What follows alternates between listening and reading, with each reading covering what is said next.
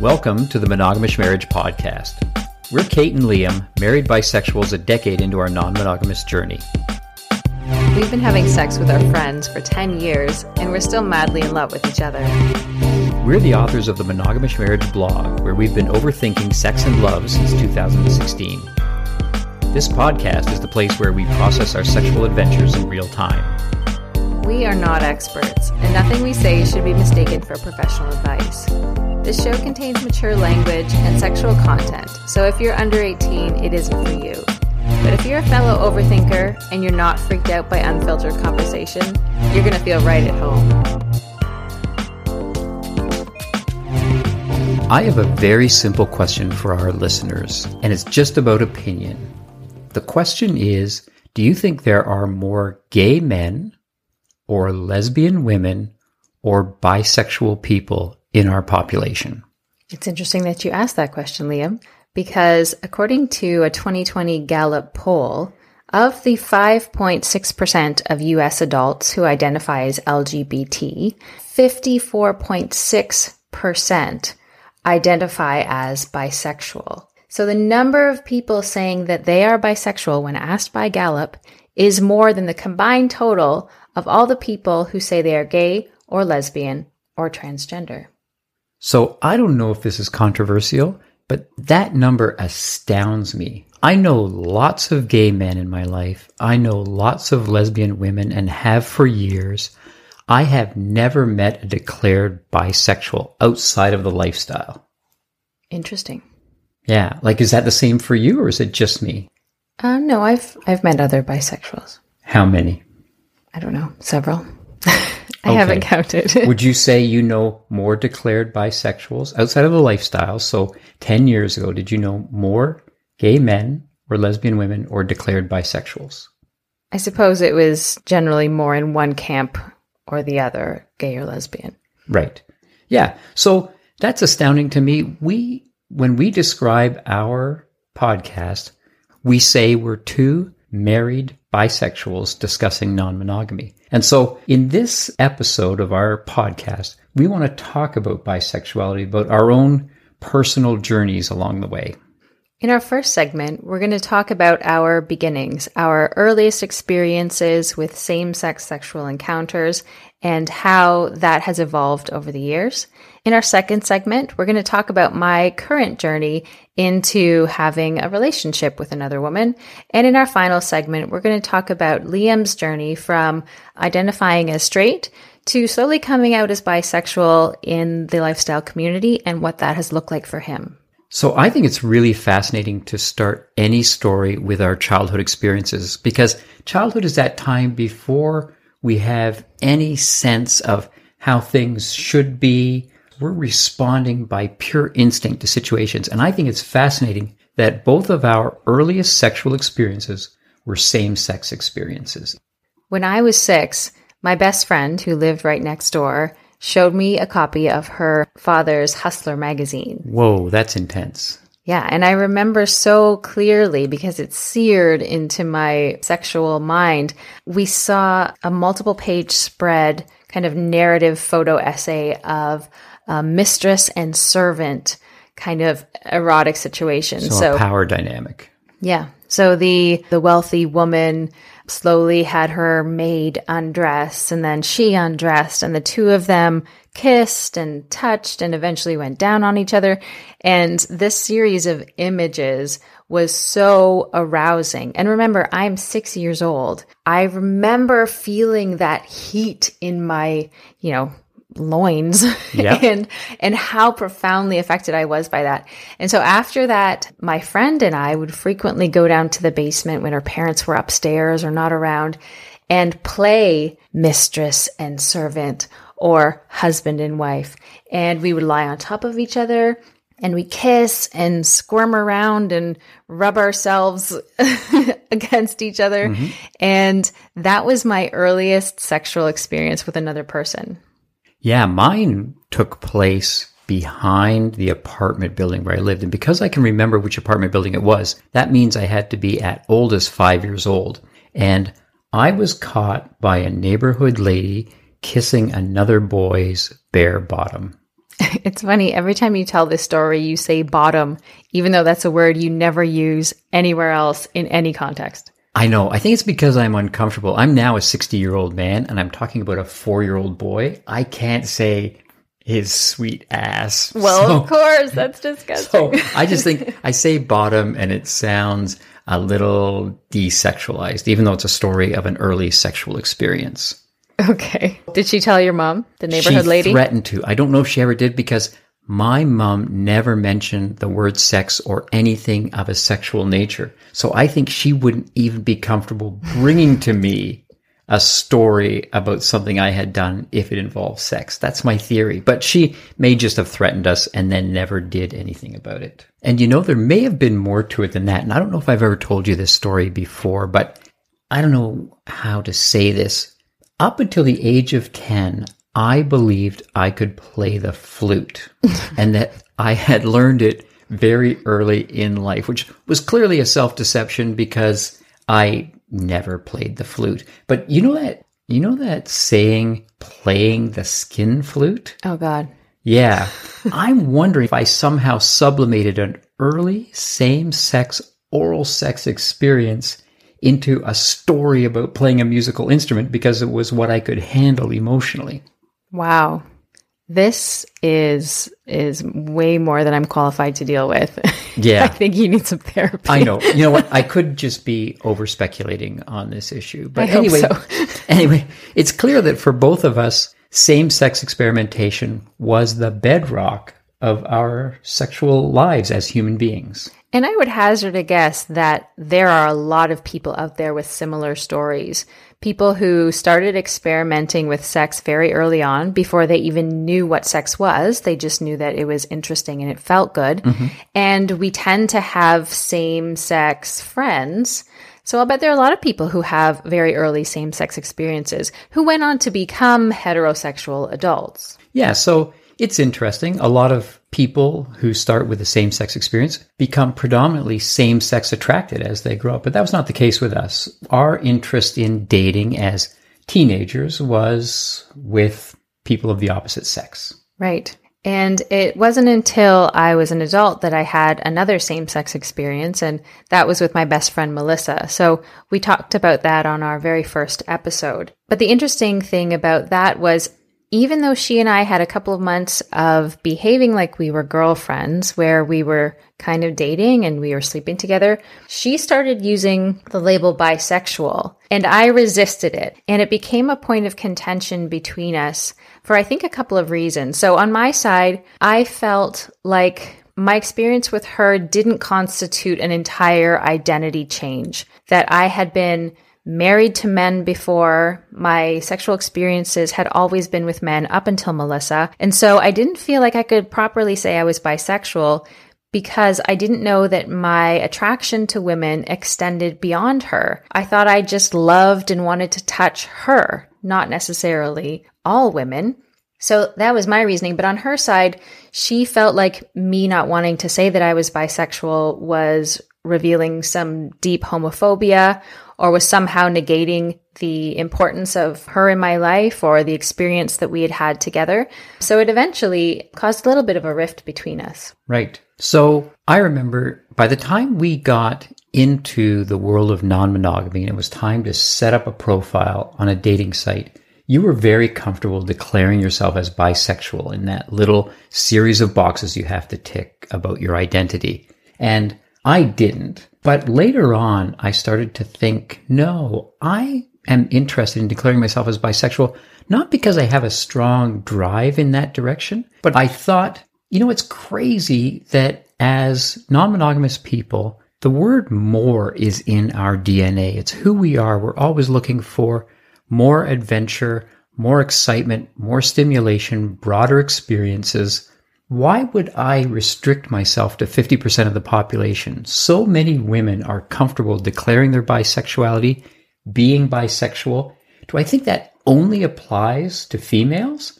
So, on an intellectual level, I believe that I owed it to myself to explore the possibility that I may have a potential for bisexual enjoyment.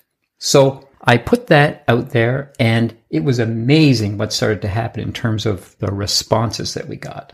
Yeah, I think it was a couple of years into having an online profile where you changed your designation Yes. from straight to bi curious, I think is what you said first. And we started getting emails from people who, in their profile, the man identified as straight as well. But in the private messages to us, they gradually admitted that they had a little bit of bi curiosity themselves. So, what that revealed to me was that there are probably a lot of men out there who either feel a little self conscious or some social pressure to not embrace that label, or maybe they just haven't had a chance to explore it yet and aren't quite sure if they are entitled to use the label of bisexual. But there are certainly a lot of men out there who have an interest who would not declare it publicly. Right. It's so interesting because women do not feel that same hesitancy to declare their bisexuality. It's because there is an obvious prejudice, not only within the lifestyle, but in society in general, that it's really cool when two women kiss. It's not really cool, at least to a big part of the population, if two men kiss. So those men are feeling that pressure. They're worried that if they declare themselves as bisexual on their profiles, lots of people who might have been interested in them will no longer be interested in them because of that prejudice. Right. So you touch on something that has been a hot topic in lifestyle circles, which is the fact that women are almost expected to be bisexual in the lifestyle. Right. And men are really discouraged socially from being bisexual. Mm-hmm. And so I think the ability that women have to express and explore their bi- bisexuality in the lifestyle is kind of freeing and lovely that you have this opportunity to be in your, you know, heterosexual marriage if that's what you're in, but also be open to that side of yourself that's interested in exploring same-sex experiences. So it's great in that we have that freedom. Um, I was listening to a podcast, a Glennon Doyle podcast recently, and one of the callers called in and said, I identify as queer, but I'm in a relationship with a man and I'm very worried that if I commit to this man, I will be completely denying that other side of myself. So we in the lifestyle have the wonderful freedom to not have to choose. I can be Right. with a man and also be with several women if that's what I want to do. But the other side of that is that I'm sure there are a lot of women I've I've encountered them myself who aren't really authentically bisexual but feel the pressure to to be with other women in order to get things started because that's quite often how it goes in the lifestyle. So I've had experiences where women kind of reluctantly will kiss me or touch me, but you can tell their heart isn't in it. Right. They're doing it for the sake of their man to get things started because it's an expected part of the foreplay. And so it takes away from the experience of women like me who are really enthusiastically bisexual, who want to have that full on experience with another woman. But if you're in a room or in a play session with another woman who's only doing it because she feels like that's what she's supposed to do, and she's just kind of like flicking your clit with the end of her tongue reluctantly, you kind of feel like, do you want to be here? Do you really want to be doing this? Because I want a woman who's like, like all in there, Right. right? Yeah. So you're saying that that openness to female bisexuality can become an expectation of female bisexuality. Mm-hmm. And it's just another kind of prison. Exactly. So I had an experience recently where the men in the situation realized that their wives were very enthusiastically bisexual. And they also realized that the male presence could change that experience for the women. So you guys decided we are going to take the male gaze right out of this whole situation. Right. And so um, this was in Antigua. We wrote about it in our article, Antigua Diaries, a series of sixums. So it was with April from Naughty Jim and with Layla, who is another one of our friends. And the three of us went upstairs first while the men stayed downstairs. And we got started on our own. But it was kind of an interesting situation because I don't think we had ever had uh, a situation where it was just women and we felt a little bit awkward at first. It was like we didn't really know how to start or how to get in touch with our own authentic desires. We missed the presence of men because so often this bisexual thing is kind of a performance for the men in the room. So without having that performative element, Without we were, having the audience. yeah, we were all kind of like, well, what do we do now? How do we even get this going? Even though you were three of the most enthusiastic girl on girl fans. Right. So I think we were kind of missing that, you know, that porn thing where you you do the kissing and you slowly remove the clothes and and you um, can tell how much the audience appreciates every move, but now the audience isn't there. right. So it took us a minute to really get in touch with what we wanted to do authentically. But once it got started, it was a beautiful experience because there were no time constraints or outside pressures to hurry up and get things done so that the men could come in and start fucking. Right. So we took our time and kind of luxuriated in each other's bodies and did lots of kissing and touching and exploring. And it was, it was really wonderful actually. And we weren't too worried about getting to orgasm or do we look okay at this angle in this light?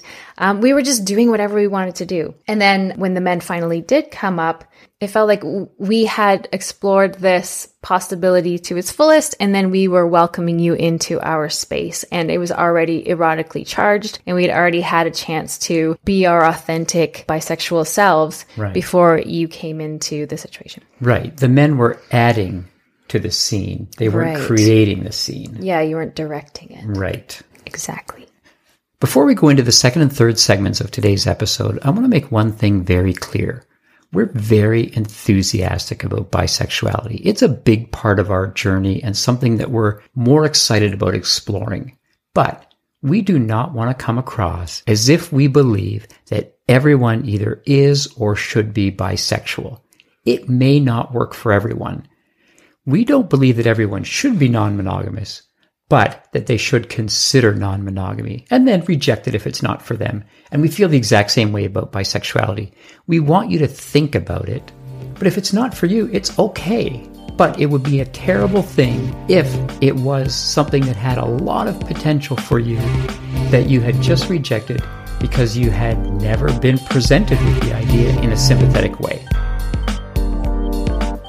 If you like what we're doing here on the podcast, you might also like to connect with us in some other ways. For starters, we have a very active presence on Twitter at Monogamish1. By active, he means we're constantly posting naked pictures, mainly of me.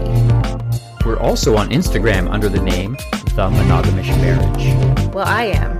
It's a place where I post my thoughts, poetry, quotes, and more pictures. It's kind of like reading my diary. We both write separately for Medium.com under the names Liam McAdam and Kate Monogamish. We do all this stuff for free because we clearly have a desperate need for attention.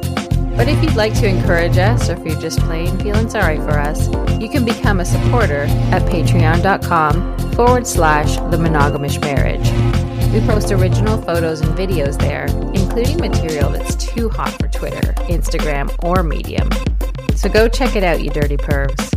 And now, back to the Monogamish Marriage Podcast.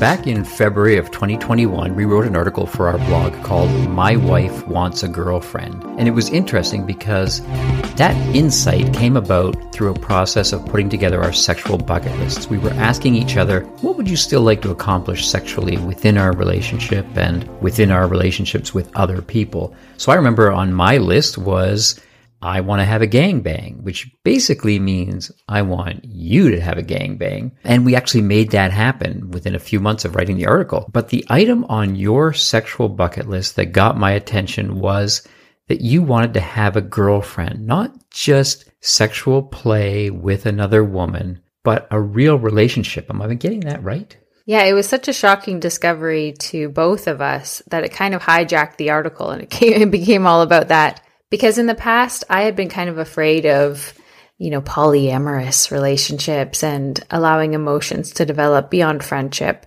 Um, I figured we have great sex with people that we care about. We have good friends that we've been sleeping with for years now, and we didn't need anything more than that. I didn't want to open ourselves up to the potential dangers of emotional connections beyond friendship.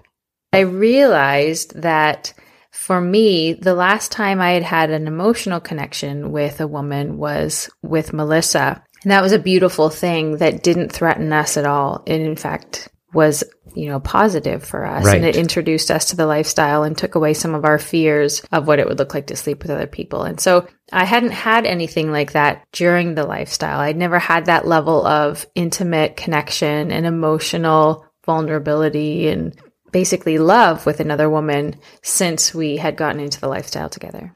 Well, I remember being very excited when you said that that was your fantasy because it suddenly became my fantasy too. I remember saying to you, okay, let's get on top of this. You should set up an account on a website and we'll research what's the best website for finding girl girl relationships and let's be all intentional about this. But that wasn't really what you had in mind.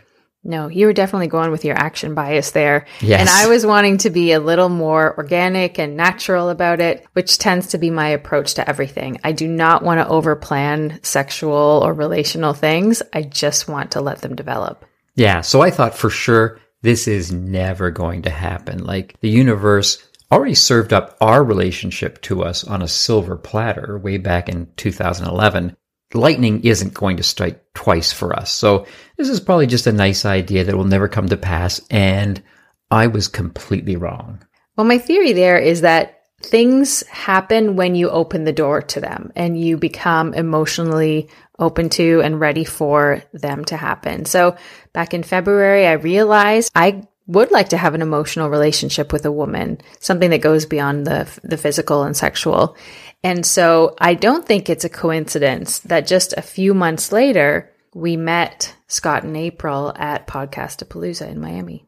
Yeah, you were talking in the last segment about the sixum that we had. So there were lots of people in the room, but your attention got very quickly focused on one person, that person being the amazing April. Right. Yeah. So we we had our first sexual encounter when we were in Antigua. And that was the, the night we were talking about where the women went upstairs first. And I really felt an intense connection that went beyond just the physical. Um, there was something in the way that April looked at me and it was, it was the most obvious example of chemistry I've experienced since you and I had our first lunch together. So it was that flash of lightning, that electricity, that magic that's so hard to define and put your finger on, but it was there between us and we both felt it and we were both a little bit afraid of it. Okay, so if our podcast is about anything, it's about putting our finger on the undefinable. So, yes, let's nail it all down. Yeah, no, I don't want to nail it all down, but I think that if we can peer into it a little bit, it might become obvious what made this interaction with April after you had had so many interactions with really amazing individuals with depth of personality and with charisma and fantastic looks and everything you'd ever want. But for some reason, this one woman had an effect on you that none of those other women had had before. Right. Yeah. And it's still hard for me now to really fully articulate what that was or how it happened. Okay. So can I tell you my theory? Sure. My theory. I won't be able to stop you. Yeah, you may as well acquiesce. My theory is that April combined two things that you almost never see together, and we had rarely seen together. So, April is a very fit individual, as I mentioned in the last segment, and she's very physically strong. But at the same time, she's also super feminine, extremely pretty, and in touch with that side of her personality. And that combination you had never witnessed before. And I think that had a powerful effect. So I know that there were some undefinable aspects. I do not want to suck all the mystery out of life. I think that's not a good thing. But I think those two factors together account for you having a reaction you had never had before. Well, they account for the physical reaction, but I don't know if they account for the emotional reaction. And that's the part that is still a little tricky for me to understand. So, absolutely, she was strong and enthusiastic and beautiful and had perfect lips and soft skin, but all that stuff is physical. Mm-hmm. And I've, you know, been with women who are beautiful and, you know, smell nice before, and I haven't felt tingly feelings for them. Right. So I don't want to argue you out of your perfect thesis, but Well, that's what you do for a living. yeah, it's my job. But anyway, so this happened right at the end of our week in Antigua. And it was such a revelation, but also such a mystery that I felt like when I found out the next day that they were going to be at in New Orleans two weeks later, uh, there was no question. I had to go because I had to figure out what just happened here. And is this something that we can duplicate and, you know, have more of and maybe build on? But of course, I didn't want to get too excited.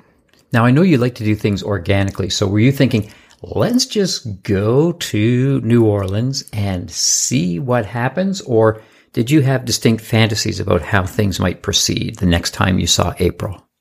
Well, of course, I had fantasies. Okay, um, fantasies are just plans with a nicer name. Yeah, so what I imagined was kind of what I outlined in the article, which was I wanted to have a real relationship feeling Right. to um, to our time together. So I wanted to walk down the street holding hands. Yeah. I wanted to walk into a restaurant or a bar with her and sit down at a table and and go on a date with her and let other people see us doing that. So that was part of my fantasy from before I met April. And then with her, I just had someone to embody the fantasy with me. It's really interesting. That's such a big part of relationships. You know, we're a very individualistic society as a whole in North America, but relationships are things that don't just happen between two people. They happen within a cultural context. So I think that whole idea of being witnessed, seen walking down the street holding hands, seen being intimate at a table in a restaurant, they're not about sex. They're about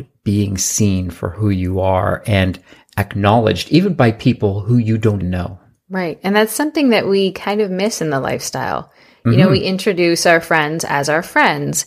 And when vanilla people are around, we don't touch them. So for me, this was a next level kind of experience as far as the public display of it and really affirming for me that yes, I am in fact a fully fledged card carrying member of the bisexual community. Not only have I licked a lot of pussies, but I've actually gone on a date, maybe more than one date even, with this beautiful woman. So you should tell our listeners about that date because we set it up while we were in New Orleans one afternoon for you two to be alone. Right. And before I go into that, I do want to say that you and Scott, her husband, were incredibly supportive and excited about this even before it happened. So I didn't even realize that you and Scott had had a Zoom call Yes, we did. before we went to New Orleans where you guys were talking about how to make sure that we women had the experience that we wanted to have and that you envisioned for us, which I thought was both cute and a little bit controlling. yeah. Well, Scott had actually done some research and he said, you know, there's this amazing cheese tasting tour. I think it was cheese tasting in New Orleans. And that would be great for them because I think they both like food and, and all that. And so we were getting excited about all the things we were researching. We were basically organizing your connection for you. And we both realized ultimately that's not what these people need. These are extremely competent, passionate women. They'll figure it out. Right. And it might in the end have been easier for us if you had just gone ahead and made those plans because I think both of us were feeling a little tentative like we're feeling this thing but we don't want to really let ourselves feel this thing and we don't want to be overly enthusiastic in case it's not reciprocated by the other person. So there was a little bit of I think uh, nerves on both of our sides. But eventually I did ask her out and I said, you know, I just I'd like to take you to the carousel bar and buy you a cocktail. So she said an enthusiastic yes, and we went. To, it was toward the end of our time there, Yeah, it was, uh, I think, the, the last afternoon. right? Yeah, maybe.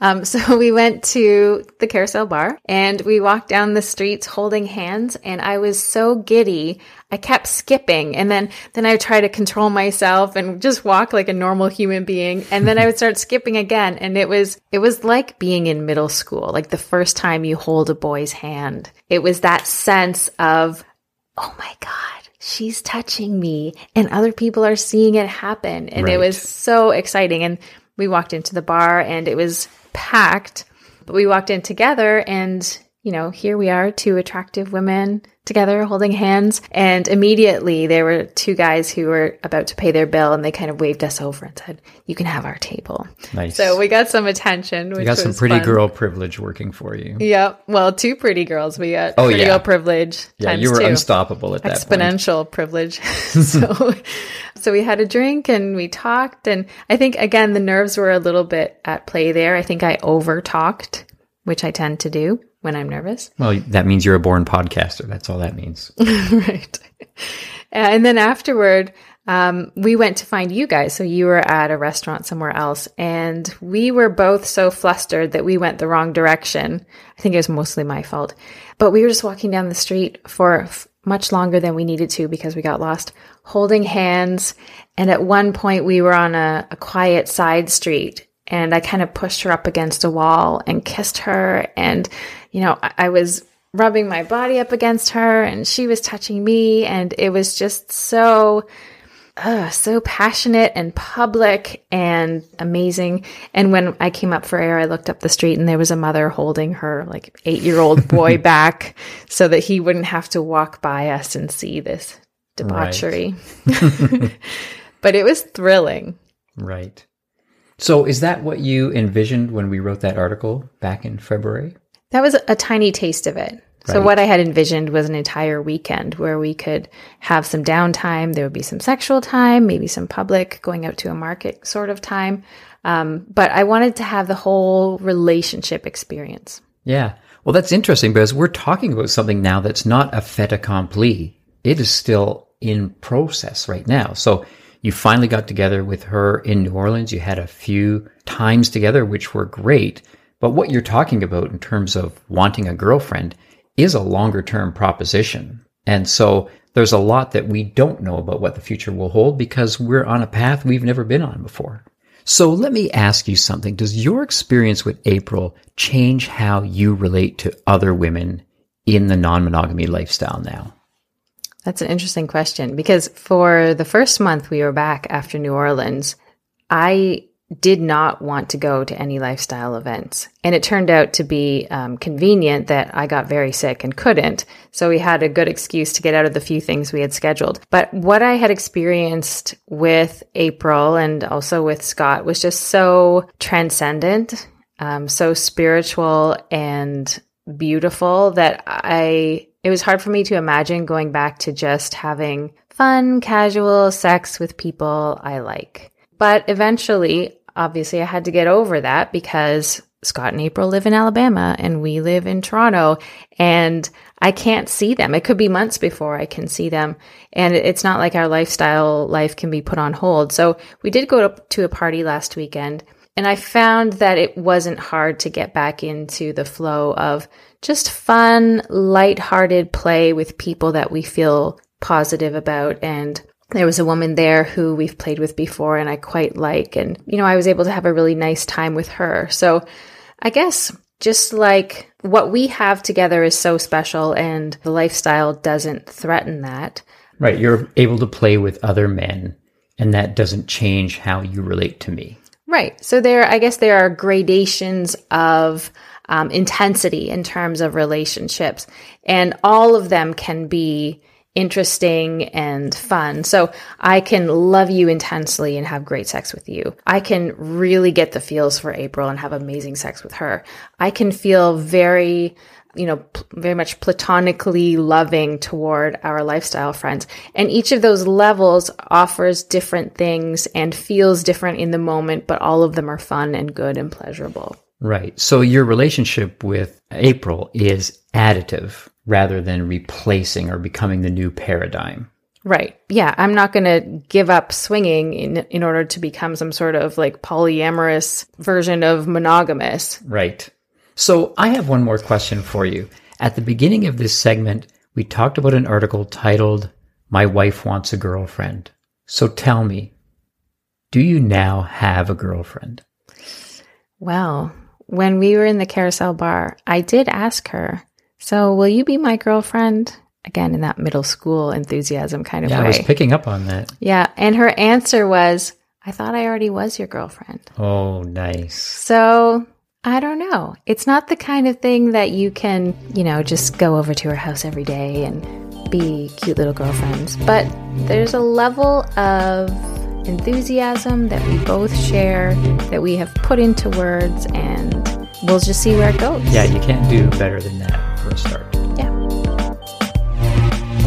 We love getting to know new people, and our favorite way to do that is attending lifestyle events.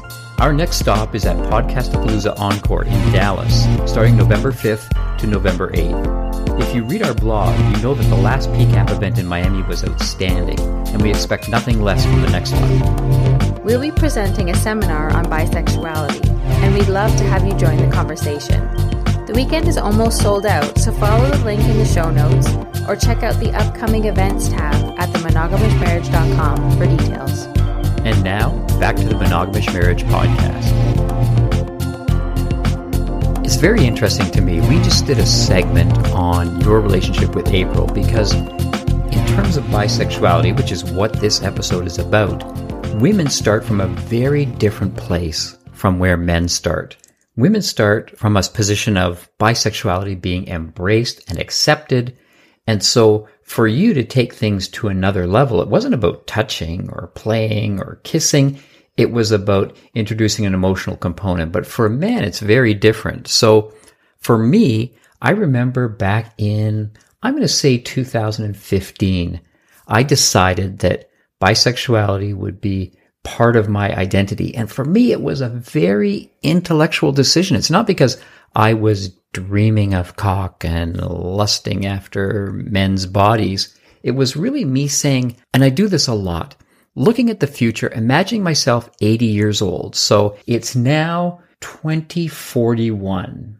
And I'm looking back on my life. And as I survey the culture around me, I see that bisexuality is accepted as much for men then as it is for women now. And I thought, how will I feel if I let my prejudices hold me back from experiencing something that it's really too late to embark on now. So it's funny because generally in life we make changes based on passions, but for me, it's often a thought experiment that leads me in a certain direction. And that was definitely the case with bisexuality. Yeah, I think that's one of the fundamental differences in our approaches to a lot of things, but especially sex, where I really want things to just happen. I want to go with the flow. I want it to feel organic. Whereas you have to imagine how it's going to play out and kind of intellectually experience it and see it through to the end before you can actually physically do it. Um, so for you, it's a much more intellectual exercise, this entree into bisexuality, where for me, it was just a, here's a woman in front of me who I love and want to kiss, and let's go do it. Yeah, it's interesting. The logic for me worked out like this. We know all men like cock. Why? Because there's one cock they've paid a lot of attention to, and it's theirs. So everyone remembers when they were 13 or even younger, uh, discovering the joys of touching themselves. So is it because they are the possessors of the only attractive cock in the world? Or are they held back because of the tyranny of a single word, a word of three letters, the word fag that is an important part of the socialization of every man. It's the word that must never be applied to you. So I realized if there was a potential in me to experience pleasure in a bisexual way with women, with men, fully embracing all the possibilities, I may have to get past some deep seated prejudices that have been beaten into me by our culture. And so that was really the driving force. I thought I'm going to lead with the only tools I really have available. The little check boxes on our profile on the local swinger website.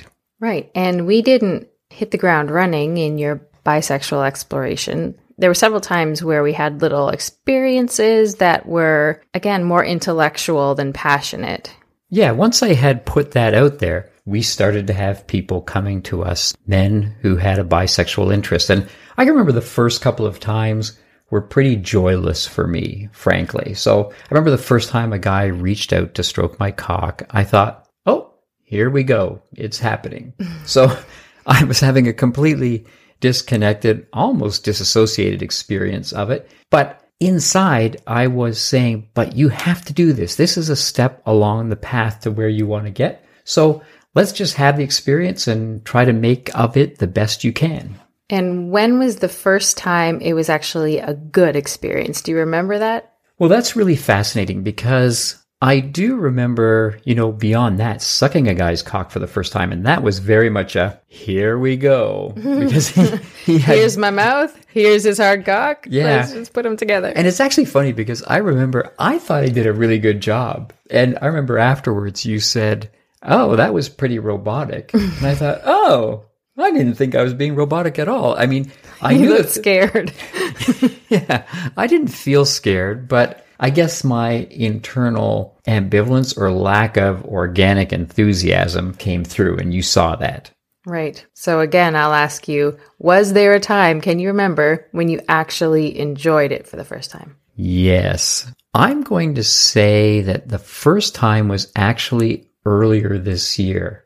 And it wasn't with a man in person, it was with a man online. Mm. So I remember you were away at a writer's retreat and I was looking through Twitter and I saw this guy who had really an amazing body and amazing body the way I define it. So I have my own particular taste in men, which I don't know. I don't think I'm going to go into right now. Oh, But- come on. Everyone wants to know. Okay. What does Mr. M like in another man? okay. So, so I He's think, blushing. I think I think one thing I like is a nice cock. So it's not a big cock, it's not a small cock. It's about proportion and shape and those kinds of things. That's part of it. And I think there is um, this guy had something. Oh, this is this feels embarrassing to say it loud, but uh, we're really committed here, listeners. To We're overcoming prejudices here. yeah, and we're no gonna- shame.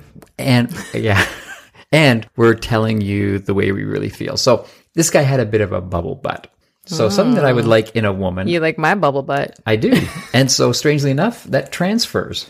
so I also like it on a man, or in this particular man anyway. There So you go. There's a, a parallel. So I like your muscles.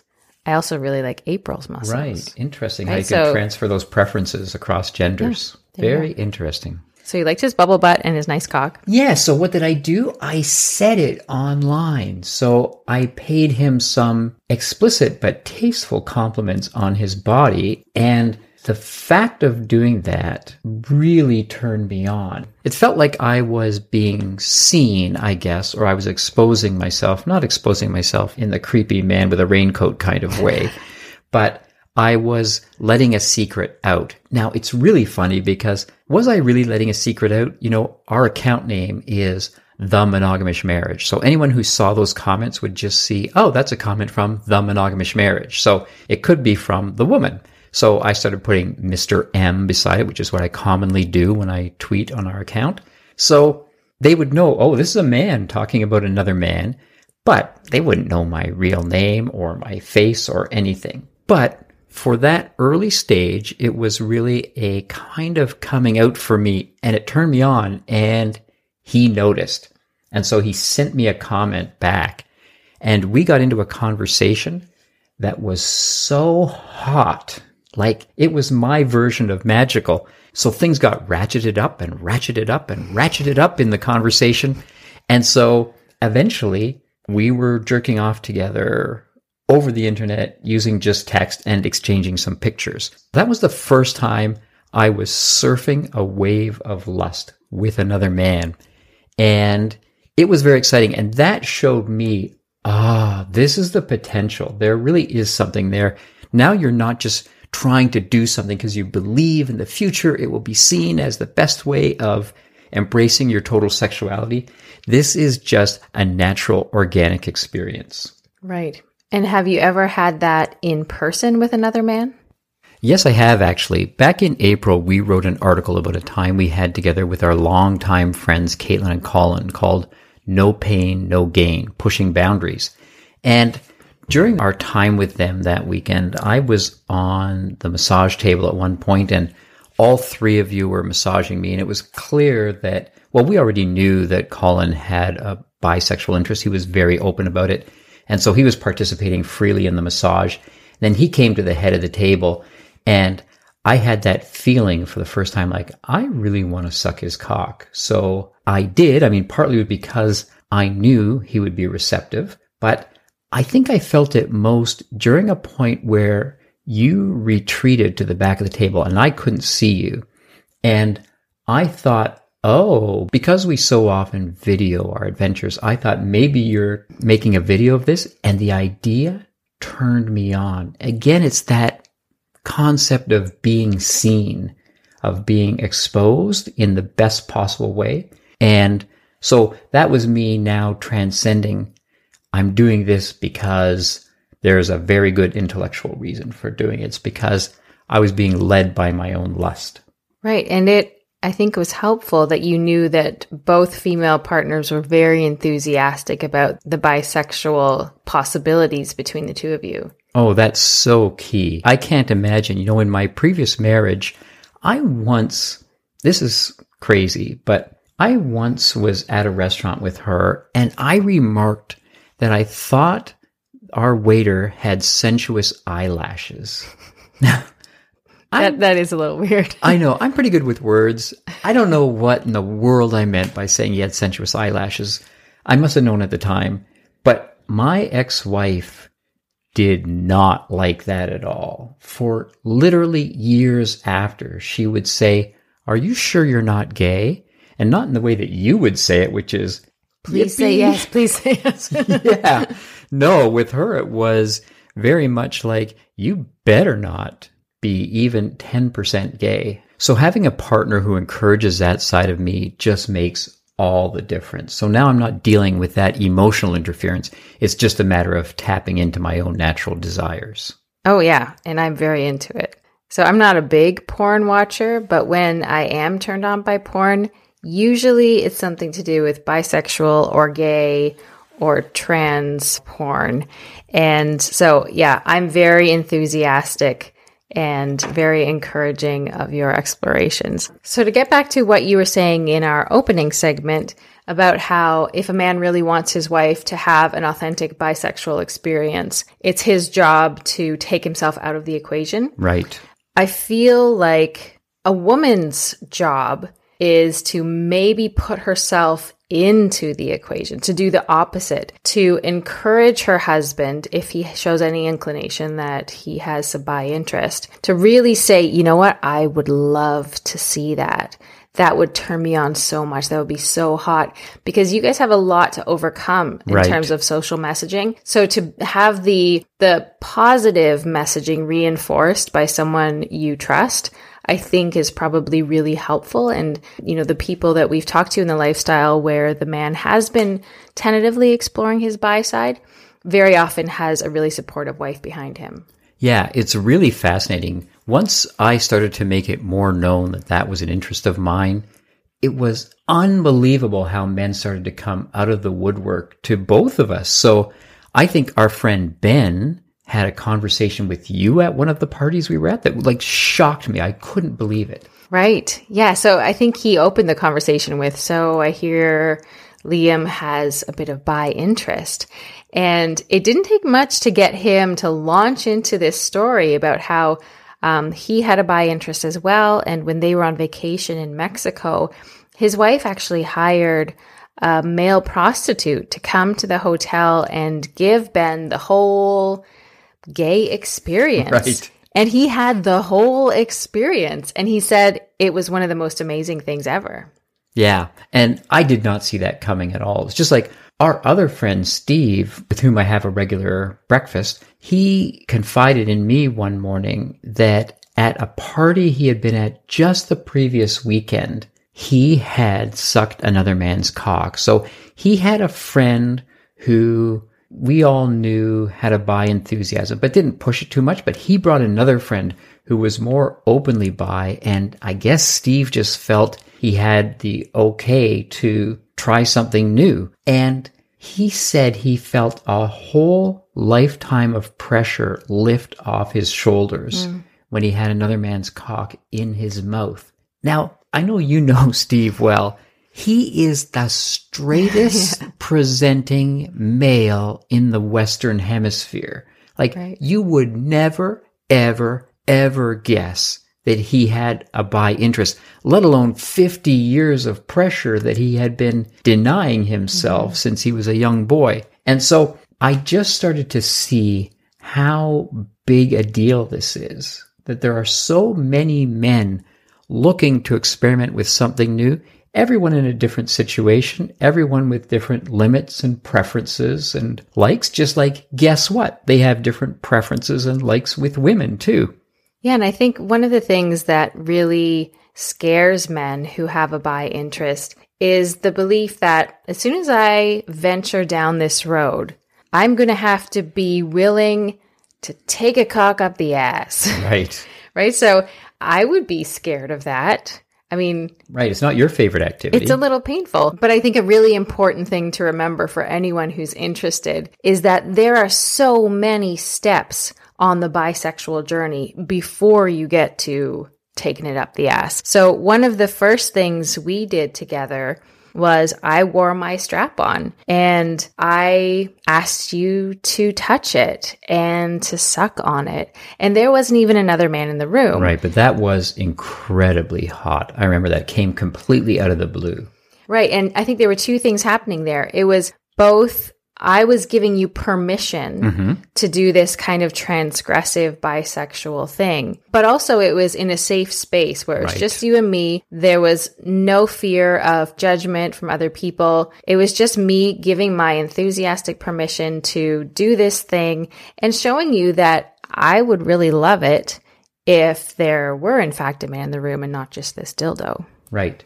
Yeah. So I think that we've said from the beginning that we are the enemies of labels. We think labels do more harm than good in the lifestyle and in sexuality in general. So for a man, being bi could simply be a fantasy thing, something that exists only in his own mind that he should feel free to pursue without guilt. It might be an online thing, so he may never be in the same room with another man, just indulging in something over the internet that is incredibly hot but it can also extend to other forms of interaction too. And you get to be in control. We're all adults and we get to say, Hey, here's what I'm comfortable with. And here's what I'd rather not do for now, at least. Right. And you saying that actually reminds me of the thing that I think was actually your entree into the bi interest, which was our very early threesomes with Derek, where all you did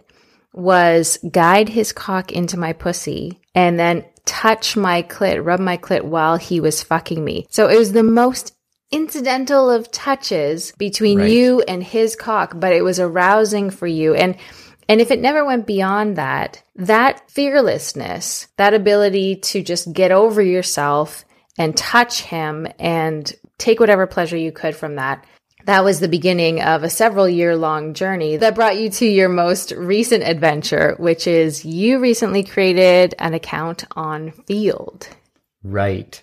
Yes, because like you have had that experience with a woman, I thought, you know what? I'm open to having the same with a man. I think I can navigate the whole online dating system. I don't know if I'll find someone who is a good match for me. I'm taking it slowly, but I'm open to it. And it was fun setting up the profile. And now we're actually tomorrow evening seeing the first man I've met there who happens to have an interest in seeing couples, but he definitely appreciates the bi component of that. So we're going out for drinks and oysters and we're going to see where it goes. Should be exciting. Yes. And after that, we have guess who? Caitlin and Colin coming back on Saturday for a time together, our first time since the time we wrote about back in April. And you know for sure that bi male play is going to be a big part of that time together. Oh, yeah. Caitlin just wrote me today and said, oh. Does Liam have any special requests for the weekend? Anything that he's fantasizing about? And I said, I think the thing he's most excited about is the potential for some play with Colin. And she, who is as enthusiastic about the bi thing as I am, said, Oh, that would be amazing. Maybe I can hold the camera while Liam and Colin get together. Okay, that is into it. Yeah, she's into it. Yeah. And uh, so, yeah, so we'll see what happens this weekend. Yeah. So it's interesting, you know, as I go through all of this, it's important to point out too, some people are going to hear this and go, wow, there's a guy that's into bi male play. And they may be thinking, we're going to see them at this event coming up, maybe at PCAP Encore in Dallas in November or Stay away from that guy. Or maybe in um, in the next um, Room 77 Sexploration Antigua Mm-hmm. event, maybe at Naughty next year. So Yeah, you're going to have a lot of time at the sexploration thing because I'm going to be spending all my time with April. okay, Sorry. so I'm just saying that there are going to be men who hear this podcast and think this is great, a green light to pursue something, and you know I think that's great. But there are also going to be men who are going to say, "Oh, I was actually interested in getting together with them, but I don't want this Liam guy mm. all over me." And I think it's so important for people to remember that this is an addition to our lifestyle. I still really connect with women. I can be in a room with another man and very happily not touch him at all. Because, not surprisingly, not every man is to my taste. And a big part of my taste is based on the enthusiasm of my partner. So if you're not feeling it for me, I'm not likely feeling it for you. Right. And ultimately, as non monogamous people, we've made this choice to be in this lifestyle because we don't want to restrict ourselves. We don't want to restrict ourselves to just one sexual partner. And by extension, I think it's just logical to say that we don't want to restrict ourselves to just one gender, that we want to be open to the full array of possibilities for pleasure and connection, no matter what form that comes in, whether it's male or female, our partners, or other people's partners. Um, we just want to take the pleasure and the joy where it comes. Right. We often say non monogamy is not for everyone, but everyone should consider it. That's as close to a mission statement as we have with our whole monogamish marriage blog and now podcast. So our feeling is the same thing with bisexuality. It's probably not for everyone, but everyone should consider it. And that's what we really wanted to communicate with this episode. Right.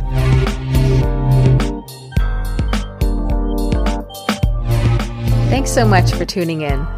While we appreciate you listening, we're ultimately more interested in dialogue than monologue. So feel free to reach out to us at the monogamish marriage at gmail.com or any of our other social media platforms with your comments, questions, or suggestions for future episodes. And if you like what we do, we'd love to read your positive reviews wherever you listen to podcasts.